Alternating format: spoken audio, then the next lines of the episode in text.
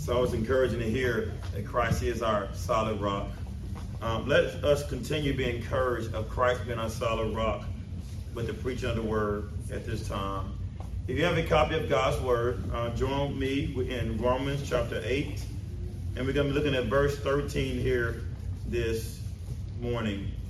Romans chapter 8, verse 13.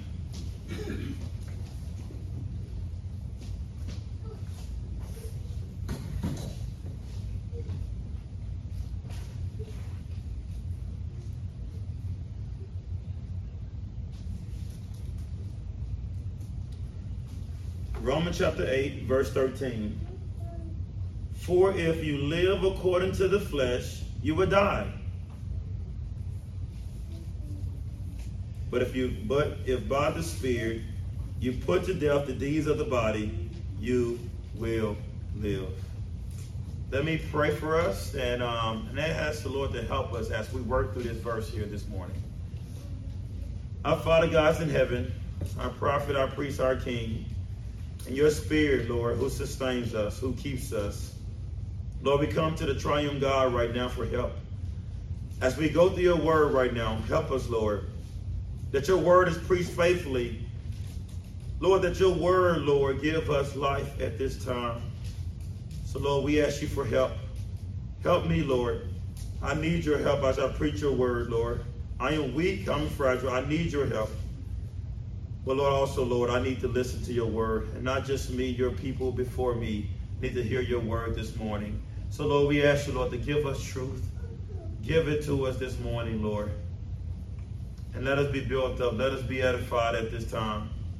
So help me, Lord, be clear with your word. And help me, Lord, be faithful to your text at this time. So we thank you, Lord, for bringing us back here today to your word. So help us, Lord. In Christ's name we pray. Amen.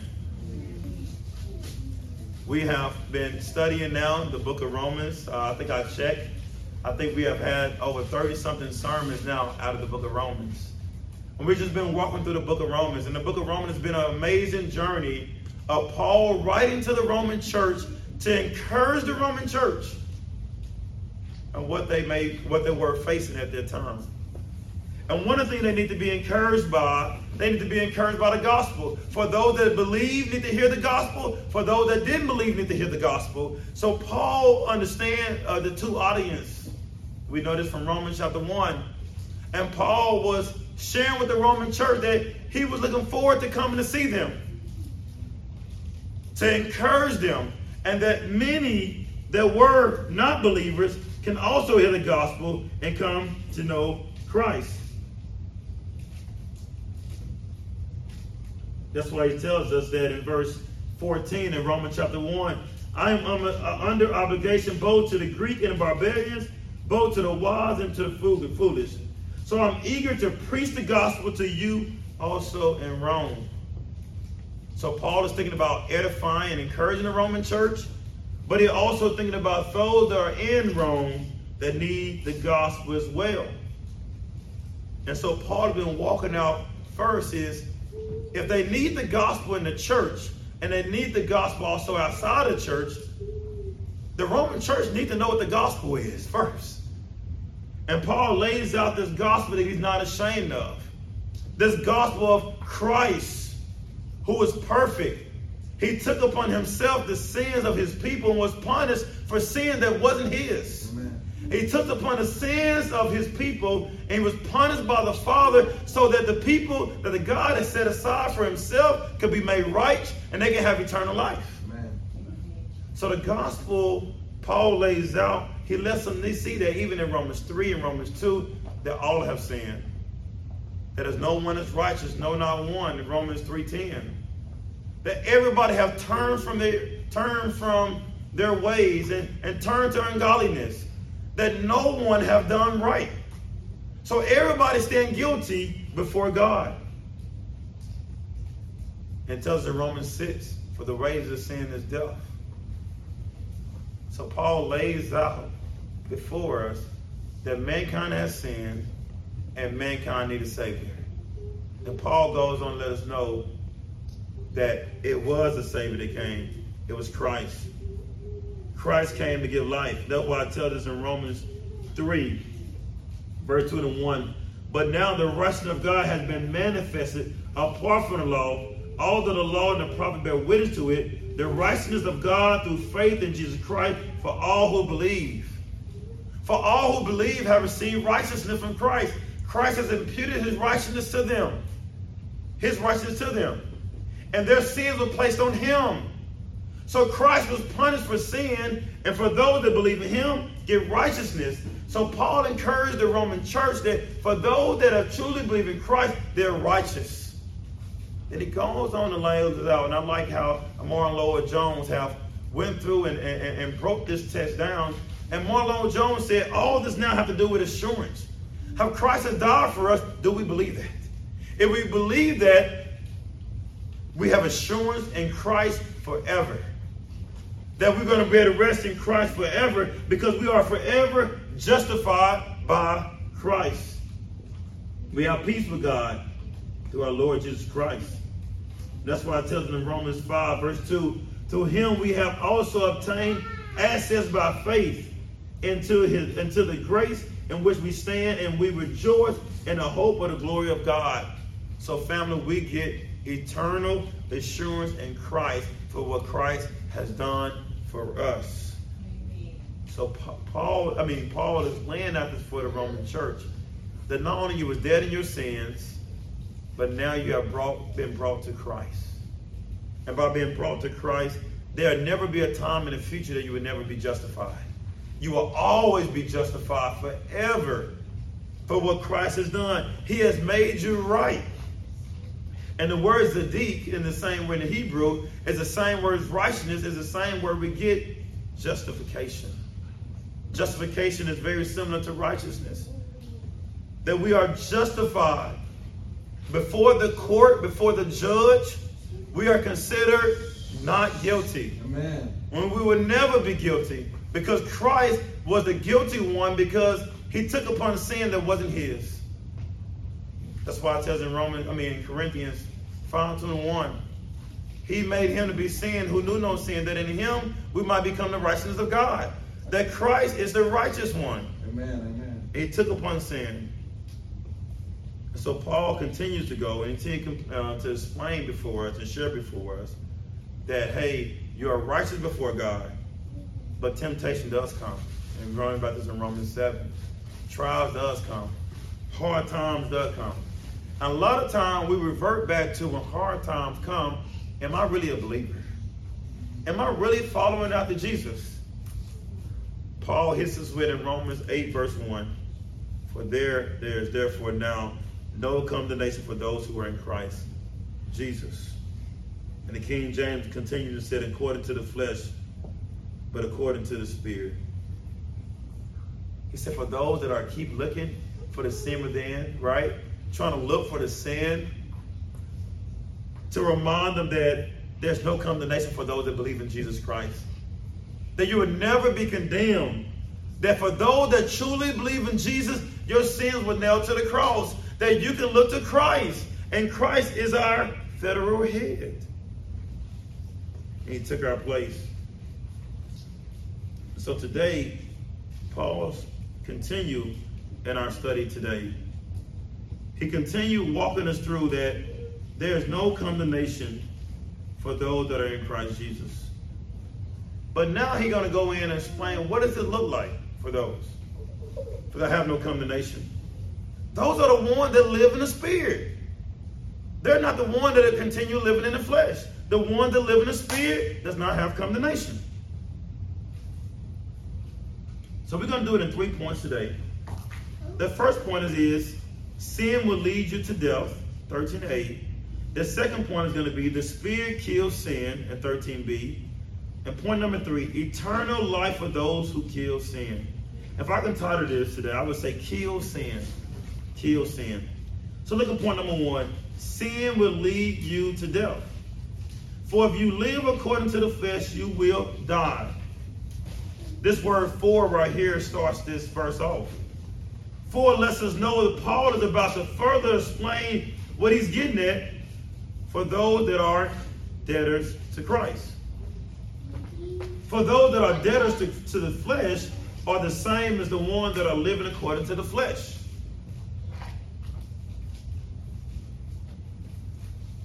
Living somewhere is a permanent resident.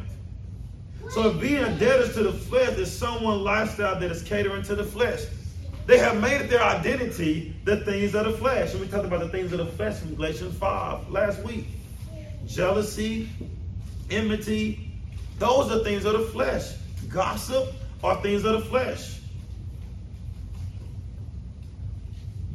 But a Christian doesn't find comfort in living in the flesh. A Christian profess Christ and continue submitting to Christ, not submitting to the flesh. The flesh is not their Lord. Their Lord is Jesus Christ. They submitting to Christ for those that are in Christ. They don't just say they are in Christ, but their lives are totally submitting to Christ. That's what's wrong with the Pharisees in Jesus' day. They knew all the things of the Lord. They would quote scriptures, they would memorize scriptures, but their hearts were so far away from God. They were nominal believers. They were believers in words only, but not in actions. But for those that are true believers, they're not only just professing Christ, they're living for Christ. They're not submitting to the flesh.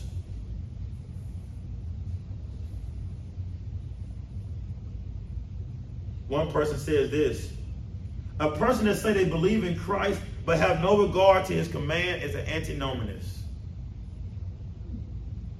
A person that say they believe in Christ but have no regard to his command are antinomist. Antinomist is a person that's against God's laws.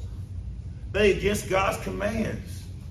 A person that said they believe but doesn't want to keep God's commands, this person says antinomist. So Paul here in Romans 8 is making a distinction on those that are living in the flesh and those that are living in the spirit. That those that are living in the flesh will be condemned. Condemned meaning that they will die. This is not only the, the first death, but the second death, which is eternally separated from the Lord, Lord's kingdom forever, one person says. One person said this right here. Now, if we live after the flesh, or allow the flesh to govern us, if we live, uh, if we make it our business to gratify it, minding the things of the flesh, if we make its gratification our end or our business, we shall die. Some did, to whom Paul alluded when he says, Many walk of whom I have told you often, and now tell you even weeping, that they are enemies of the cross of Christ, who end is destruction, who God is their belly, and who glory is their shame, who mind earthly things.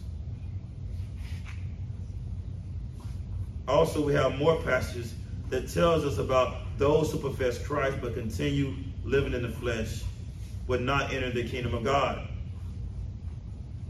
Now, not no matter how good their Christology is, they profess Christ, but they never possessed him. You guys know the text in Matthew 7. Not everyone who says to me, Lord, Lord, will enter the kingdom of heaven, but the one who does the will of my Father who is in heaven.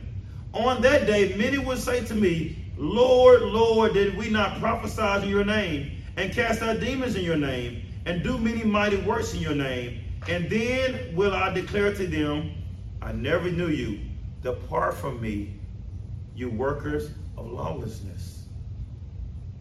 If that wasn't enough text, uh, we're thinking about also in Matthew 25, verse 31. When the Son of Man comes in his glory, and all the angels with him. Then he will sit on his glorious throne. Before him will be gathered all the nations, and he will separate people from, uh, from one another, from another, as a shepherd separates sheep from goats. And he will place the sheep on his right, but the goats on his left. Then the king will say to those on his right, Come, You who are blessed by my Father, inherit, inherit the kingdom prepared for you from the foundation of the world. For I was hungry, and you gave me food. I was thirsty, and you gave me drink. I was a stranger, and you welcomed me. I was naked, and you clothed me. I was sick, and you visited me. I was in prison, and you came to me. Then the righteous will answer him, saying, Lord, when did we see you hungry and feed you, or thirsty and give you drink? And when did and when did we see a stranger and we welcome you, or naked and clothe you? And then did we see you sick or in prison and visit you? And the king would answer them, Truly I say to you, as you did it to one of the least of these my brothers, you did it to me. Verse 43. Then he would say to those on his left, Depart from me, you cursed into the eternal fire, prepared for the devil and his angels. For I was hungry, and you gave me no food. I was thirsty, and you gave me no drink. I was a stranger, and you did not welcome me. Naked, and you did not clothe me. Sick in prison, and you did not visit me. Then they also will answer, saying, Lord, when did we see you hungry? or thirsty or a stranger or naked or sick or in prison, and did not minister to you? Then he will answer them, saying, Truly I say to you, as you did not do it to one of the least of these, you did not do it to me. And these will go away into eternal punishment, but the righteous into eternal life. So what Paul is saying here, it's not anything new. This is words of Jesus. This is what Jesus teaches here. If you continue living in the flesh, it will show that your profession was not genuine.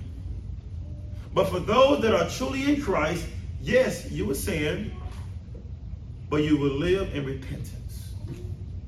You are running to Christ and allowing Him to be your Lord. So let us be careful and allow our repentance just be ver- uh, verbal but the heart is still not ready to submit to Christ. For those that aren't submitting, you will die and will face judgment of God. There is no life in the things of the flesh. The things of the flesh will lie to you. It will say, Come and taste that this is good. And it would not be good. So, family, sin will lead you to death. Do not follow after sin. Do not follow after sin. And Paul is writing this to a church family. He's writing to the Roman church. He encouraging his church. These are believers in this church right here in Rome. Paul is encouraging them to beware of this. That it may be some within the body of Christ is professing Christ, but their life is not submitted to Christ. Family, even though we are in 2023, let us open our eyes and, and hear these words as well. For us to evaluate how are we doing with these things?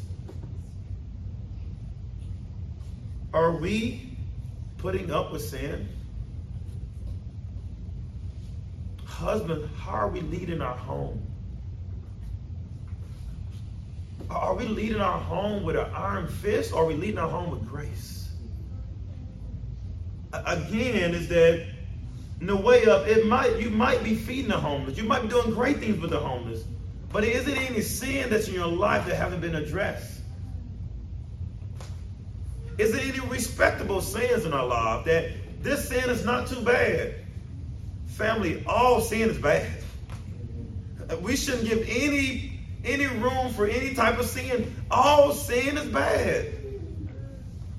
So, family, let us not be deceived and tolerating certain sins.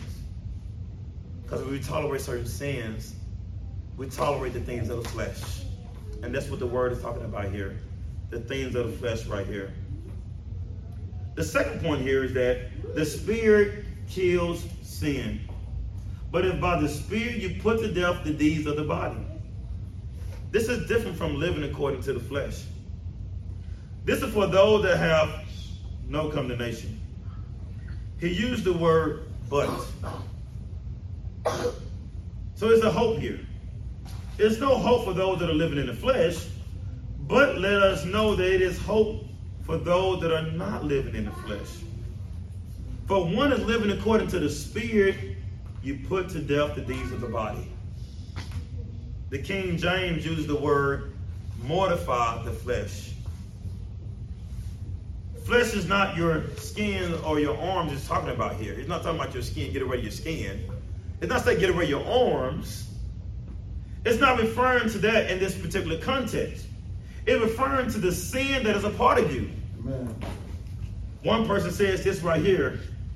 To mortify is to put to death or destroy, and the mortification of sin consists in, consists in a constant opposition to it. It's warfare with it until it dies, but sin dies slowly. So let me say this again. To mortify is to put to death or to destroy, and the mortification of sin consists in a constant opposition to it and warfare with it until it dies. But sin dies slowly. Another thing someone said here said, and our apostle speaks of the body of the sin of death, a sin of the flesh. And exhorts the Colossians thus, put to death, therefore, whatever belongs to your earthly nature, sexual morality, impurity, lust, desires, and greed, which is idolatry. Because these, the wrath of God is coming. You used to walk in these ways in the life you once lived. So, family, we are to put to death any sin that remains. We are to say no to everything pertaining to sin. Anger, gossip, sexual immorality, anything, it must be put to death. Because if it doesn't get put to death, it will spread like mold. One time I was working in my workshop and I saw some mold in my ceiling. And for me, I said, ah, it'll go away eventually. I come back a couple weeks later, come back a couple weeks later. Next thing you know, I look up. My whole ceiling now in my workshop is covered in mold. Mold spread it so quickly because it wasn't addressed. And the same thing with sin. If sin doesn't address, get addressed, it spreads. Right? You might start off bit angry at a spouse. Now you're angry at a coworker. Now you're angry at everyone that come your way. That's how sin work. But also sin work in other different ways. Then relating to sexual morality. It might start off watching this. Then it might spread to this and spread to this.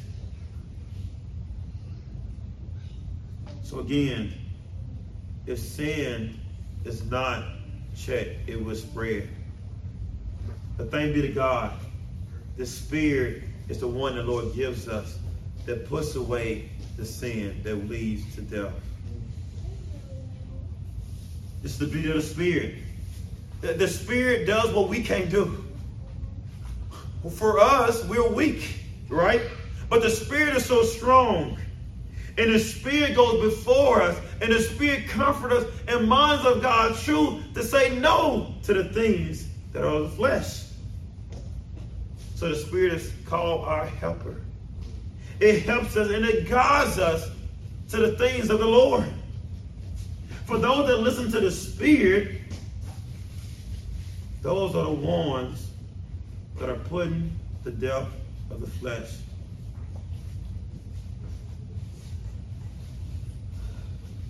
So I encourage you all.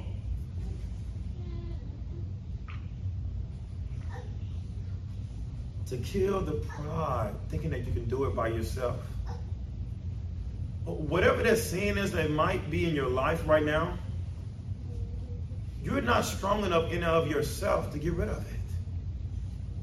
If you're strong enough to get rid of it, why did God give us the Holy Spirit? He gave us the Spirit because we're not strong enough. He gave us the Spirit because we need His strength.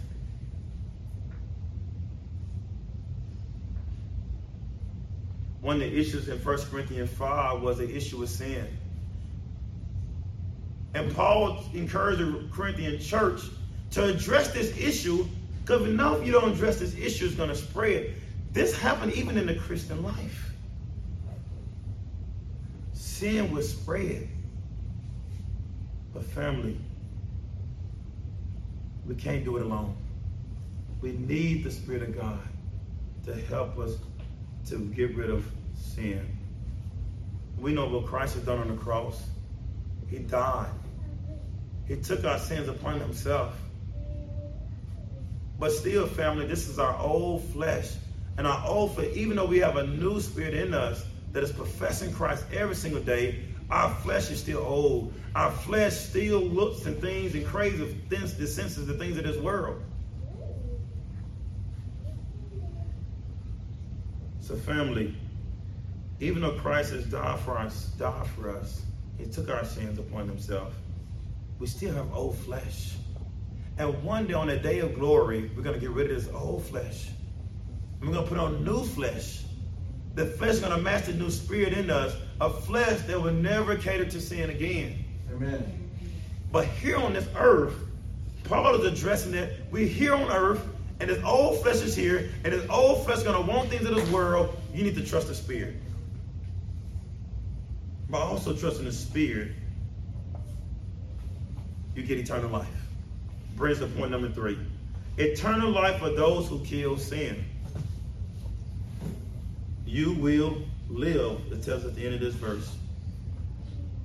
This is not the first time we have seen this. We saw this also in Romans 8, verses 2 through 6. For the law of the Spirit of life has set you free in Christ Jesus from the law of sin and death. For God has done what the law weakened by the flesh cannot do. By sending his own Son in the likeness of sinful flesh and for sin, he condemned sin in the flesh in order that the righteous requirement of law might be fulfilled in us, who walk not according to the flesh, but according to the Spirit. Amen. For those who live according to the flesh set their minds on things of the flesh, but those who live according to the Spirit set their minds on the things of the Spirit. For to set their mind on the, flesh, on the flesh is death, but to set mind on the Spirit is life and peace. There is life and peace for those that are putting to death the flesh. Again, this is not suicide. It is not someone hurting themselves. This is someone that is putting away all forms of sin. They are killing sin. And for those that do that, they will live. And not just an earthly abundance of life, but a life with eternal life given to them. To give an eternal life for those that are pushing away, for those that are killing sin by the help of the Spirit, they get eternal life. So Paul gets and brings in more clarification in this in Romans 8, verse 1. There, there is therefore now no condemnation for those in Christ Jesus. Now Paul is explaining who these people are that's not going to receive condemnation. This is who they are. The one that's not giving into the flesh. The one that are trusting the spirit, the ones that are not giving into the flesh, they will not be condemned.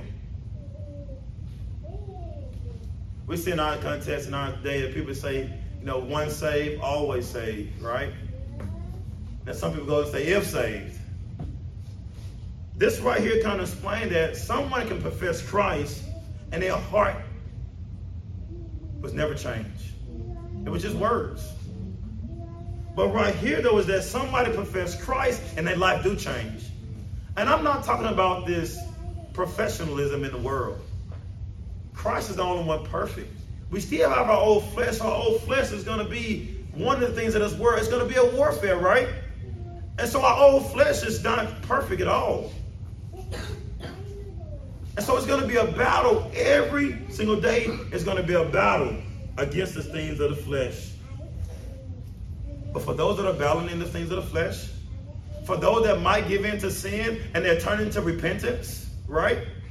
We saw this picture with Peter, how Jesus had to rebuke him. And we see the life of Peter just turn and repent towards the Lord. And we see this picture of repentance or even with Abraham's life. We see a fragile men that fall short turning in repentance. So, family, as Christian believers, we're going to fall short, but do we turn in repentance? And by turning repentance, we don't turn and try to do better, we turn to Christ. Amen. Amen. And as we turn to Christ, He helps us to live more like Him. So, what do we get? For those that are turning to Christ and not trusting the Spirit, we get eternal life. We know this. John 3:16. For God so loved the world that he gave his only son, that whoever believes in him should not perish, but have eternal life. Also this, we also see this in John 10, 28. I give them eternal life, and they would never perish, and no one would snatch them out of my hands. My Father who has given them to me is greater than all, and no one is able to snatch them out of the Father's hand. I and the Father are one. For those that are trusting and believing in our Lord and Savior Jesus Christ and not giving in to the flesh, they get eternal life. We also see this in 1 John 2.25. And this is the promise that he made to us. Eternal life. Eternal life. 1 John 17. It tells us. Yeah, 1 John 17. I mean, not 1 John, I'm sorry. John 17, verse 2. Since you have given him authority over all flesh to give eternal life to all whom you have given him. And this is eternal life, that they know you, and the only true God, and Jesus Christ, whom you have sent. 1 John 5 11. And this is the testimony that God gave us eternal life, and this life is in his Son. Whoever has the Son has life. Whoever does not have the Son of God does not have life. Paul gets this from Jesus. Eternal life is given to those who believe in Christ. For those that are trusting and believing in Christ, they would not be put to death. They would not be condemned, but they get eternal life. So what's happening now? Paul is doing in Romans 8. Paul has moved from assurance in Romans like 5, 6, and 7, even somewhat in 8. Now he's moving to sanctification. What does it look like living this out now? You know you're going to have Christ forever for they truly believe. But now, what does it look like on a daily basis of the Christian life? They're sanctified now. They're putting away the things of the flesh. This is how a Christian grow. You want to grow in Christ? Stop living in sin and trust Jesus. They're putting to death the sin and looking more like their Savior. We see so many initiatives to try to change our city of Palm Bluff. So many initiatives, been good initiatives that have tried to do certain things to change the, uh, the different uh, things in our community. Policies doesn't change the heart. Only Jesus can change the heart by the Spirit. This city needs the gospel. The city needs the gospel of Jesus Christ. That's what changes hearts. That's what behaviors change in the life of the Christian. Okay, somebody help me real quick with that one. So the Christian life, as we're submitted to Christ, we're looking more like Christ. We don't do the things we used to do anymore. Now we do the things that Christ has called us to do. Our affections have changed. Our enslavement to sin is no enslavement anymore. Our affections now to our Lord and Savior now. We want to look more and more like Christ. And those that are doing that, those that are one would never be condemned. Let me end with a couple of application here. You can't serve two masters. You cannot serve two masters. One person says this sin must die or the sinner. Both cannot live. Therefore, let us strike at the root of sin and not be satisfied with looping off the branches. Lopping off the branches. If you let sin live, it will destroy you. But if you put away and put on Christ, you will live.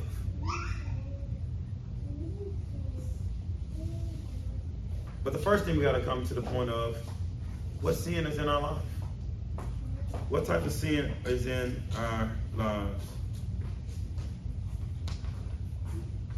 This is the good to be around, being a part of a local church, to live out the gospel uh, mission within the body of Christ.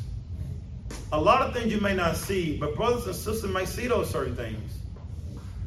But not only just the body of Christ, but also your spouses that are believers. Like, listen to those that are around you. There might be a lot of things that you might be doing that you might not think that is sin, but it might just be sin. But also spending time in God's Word. There's no way you cannot come and study and study God's Word and not come to your knees. By studying God's Word, it brings you to your knees to be able to see who you really are. So I would say be a part of a local church to live out this message with each other. For us to be able to see the areas in our life, you know, and again, church discipline is not a bad thing.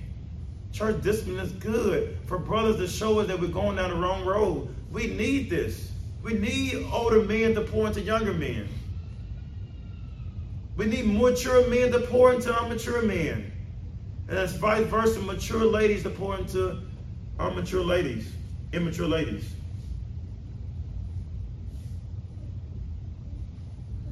So ways to put away sin. Again, first you have to acknowledge sin in your life. Ask the Lord to destroy any type of pride that might be hiding your sin. Once your sin is brought to light, start putting things in place that sin would not have any place to grow.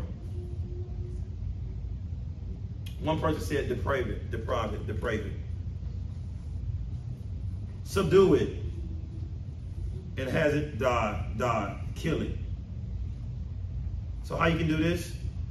Spend less time on social media. Social media keeps us going. Social media caters to the flesh. A lot of social media want us to to to, uh, uh, to continue going to over and over. A lot of social media can lead us to cater to the flesh.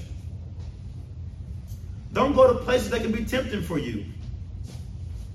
You struggle with alcohol, don't go to bars.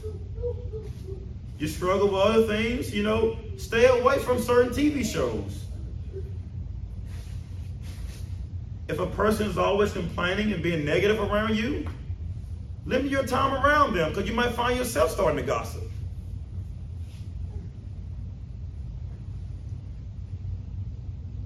Think of practical ways that those sins that you see yourself continually getting get, uh, getting involved with, start setting some boundaries around. Set boundaries in a way that for you not to be so easily able to give in to those things again.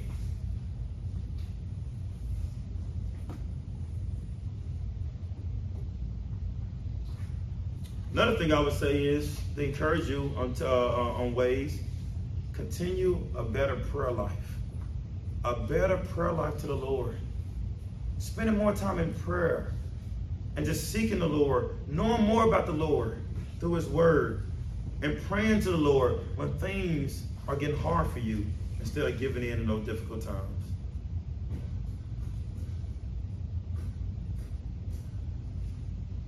But I end with this again.